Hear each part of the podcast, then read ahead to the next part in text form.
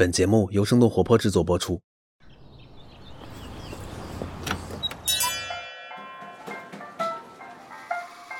您的生动早咖啡好了，请慢用。嗨，早上好呀！今天是二零二一年的九月十七号，已经是周五了。这里是生动早咖啡，我是来自生动活泼的梦一，几条商业科技轻解读，和你打开全新的一天。都说几乎每一位打工人都有过被便利店治愈的时刻。如果有一天下班后的你走进的是一家无人便利店，你的满身疲惫还能被治愈吗？不久之前，便利店巨头之一的全家宣布，他们将要在接下来的几年时间里，在日本开设大约一千家无人便利店。那这样的推进规模，对于便利店大国日本来说还是头一回。一家真正意义上的无人便利店应该是什么样子的？它和我们的想象会有哪些不同？在几条商业科技动态之后，我们将会和你一起来关注。不知道大家是否还记得，我们在之前的早咖啡当中提到过，亚马逊这个电商巨头要布局线下的百货店了。那除了亚马逊，国内电商巨头京东也要开他们的线下百货。九月十四号，京东宣布他们旗下首家实体百货店要落户西安，将会在九月三十号，也就是赶在十一黄金周之前开业。这家百货的名字叫京东 Mall，不仅有数码电器等产品，还包括了儿童业态、家装、乐器等系列产品。事实上，这并不是京东第一次向实体进军。在之前，这家电商巨头也推出过京东电器超级体验店、京东电器城市旗舰店等多种类型的线下门店。它也曾经通过收购一号店、百分之百控股华冠商业等方式，将实体业态收于麾下。在国内，从线上开始往线下布局的，也不仅仅只有京东一家。二零一八年的四月，阿里在杭州西溪园区开了一家线下购物中心，叫做青城里。二零一九年十二月，盒马旗下的新业态盒马里穗宝购物中心在深圳莲塘开业。相比于青城里的从无到有，盒马里则是通过改造深圳的老牌百货穗宝的商超而诞生的。京东要在西安开线下百货，而名创优品要将他们的旗舰店开到纽约了。根据路透社的消息，名创优品今年呢要在纽约开设一家旗舰店，同时他们在美国的门店数量也将会增加接近一倍。按照名创优品负责海外业务的副总裁黄峥的说法，名创优品就是想要抓住现在美国租金下降的优势。他预计名创优品在美国的门店数量最终能够达到几千家。这其中比较引人关注的就是他们十一月要开设的首家旗舰店，会位于纽约的 Tangram 商场，这也是华人常去的地方之一。名创优品八年前在广州创立，去年的十月十五号在纽交所上市。名创优品在全球拥有四千八百家门店，在美国的门店数量呢不到六十家。相比美国的 Dollar Tree 等等大型低价零售商的规模来说，还是很小，与中国近三千家门店的规模也无法相提并论。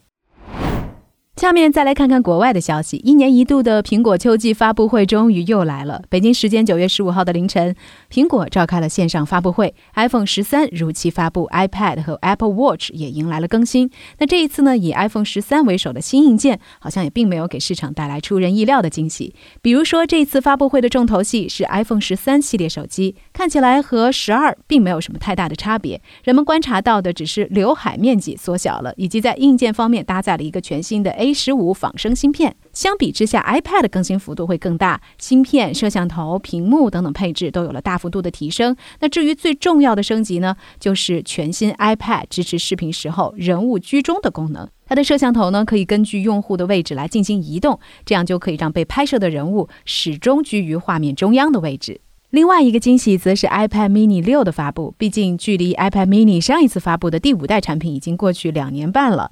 而让不少人期待的 MacBook Pro 和蓝牙耳机等等产品，在这一次的发布会上却并没有被提及。另外一个有趣的变化就是，苹果官网在 iPhone 十三系列的宣传页当中说，今年将不再使用塑料膜包裹 iPhone 十三系列产品的包装盒，从而可以达到少用塑料六百吨的目标。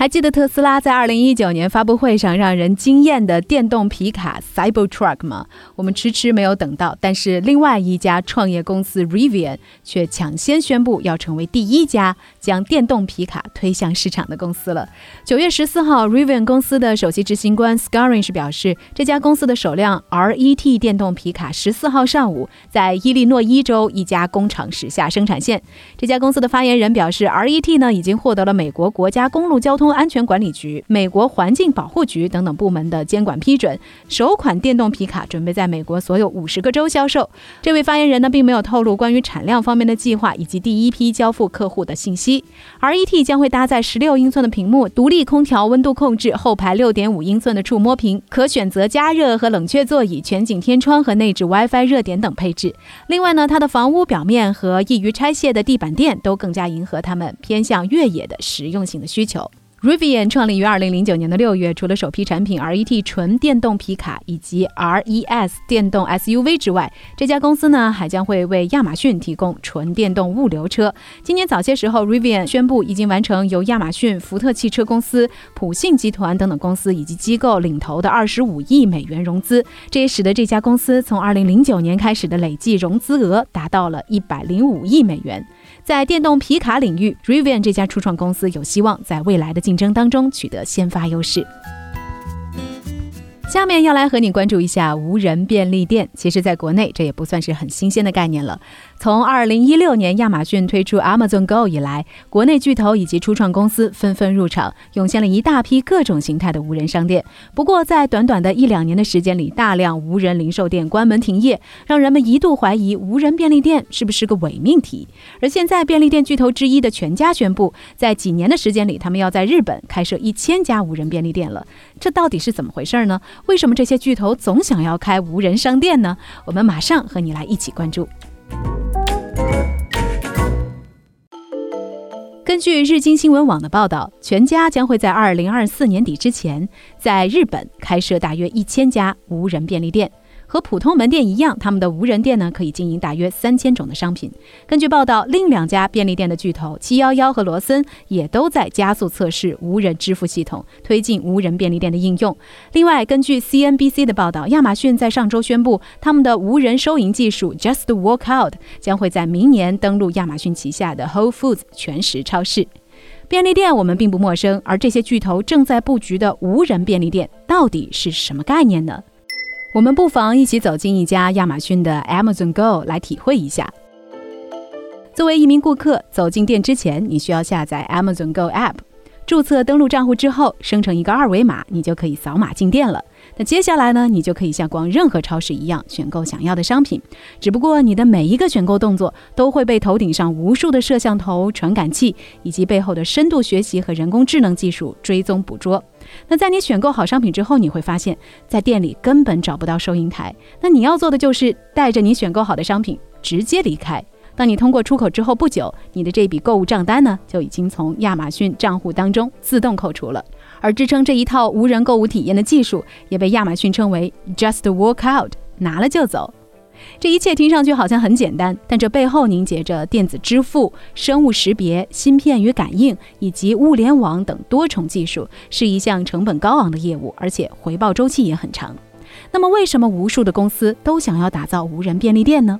根据前瞻研究院的分析，随着全球人口老龄化和劳动力成本的持续上升，越来越多的实体零售商都在寻找提高业务运营效率的办法。同时，人们的移动支付习惯也已经养成，再加上近些年来线上流量的增长逐渐放缓，于是线下实体的流量也开始重新得到了重视。而开放货架、自动贩售机、无人店等等进场入口，也成为了各家零售商获客的必争之地。那么，现在无人便利店发展的到底怎么样了呢？我们首先来看看美国的主要玩家亚马逊。根据他们的官网显示，现在全美处于营业状态的 Amazon Go 门店一共有十八家。除此之外，他们的 Just Walk Out 无人购物系统也在 Amazon Go Grocery 和英国的 Amazon Fresh 商店以及一些第三方零售商的商店里实现了落地。另外，根据 CNBC 的报道，就在上周，亚马逊宣布，明年将会在他们的两家 Whole Foods 全食超市落地他们的 Just Workout 系统。这也是对这套系统在大型超市当中运行效果的最新测试。根据彭博社之前的报道，亚马逊的计划是到2021年能将 Amazon Go 的门店扩展到三千家。不过现在看来，他们并没有实现这个目标。另外，再来看看便利店大国日本。根据福布斯的报道，二零一八年，日本七幺幺与 NEC 合作，尝试使用面部识别技术的无人店。二零二零年的二月，罗森在日本川崎市开设了他们的首家无人便利店。顾客也需要先下载 App，进店选购商品之后直接离店，商品呢会自动的通过 App 里绑定的信用卡来结算。而打算在日本开设一千家无人店的全家，他们所使用的运营机制也和亚马逊类似，只不过呢，全家的店内会设置专用的付款终端，顾客带着商品走到终端设备前，就能够在屏幕上看见所购买商品的名称和金额。你可以选择电子货币或者是现金的方式来支付。说到这儿，不得不提一下，日本人还是非常习惯使用现金的。这种方式既可以省去读取条形码的麻烦，也不需要提前准备应用程序，或者在进店的时候。进行任何生物体的认证。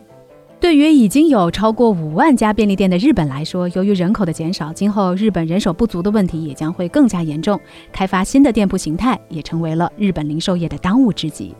接下来，我们看看国内的无人便利店发展情况。从二零一七年初开始，中国的一些企业就开启了对于无人便利店的探索。除了阿里、京东等行业巨头之外，还有以简二十四、深蓝科技为代表的新兴人工智能企业都在布局这一领域。根据沙利文研究院的分析，国内的无人便利店大致可以分为两类：一类呢是便利店形式的开放货架，另一类是无人货柜形式的封闭货架。开放货架呢，就是对传统便利店的改造，通过 RFID，也就是俗称为电子标签的射频识别技术和人脸识别等技术，完成购物流程的自动化。封闭式货柜便利店则是用户通过类似无人零售机的货架下单，由机器臂或者是智能硬件完成烹饪、库存盘点等工作。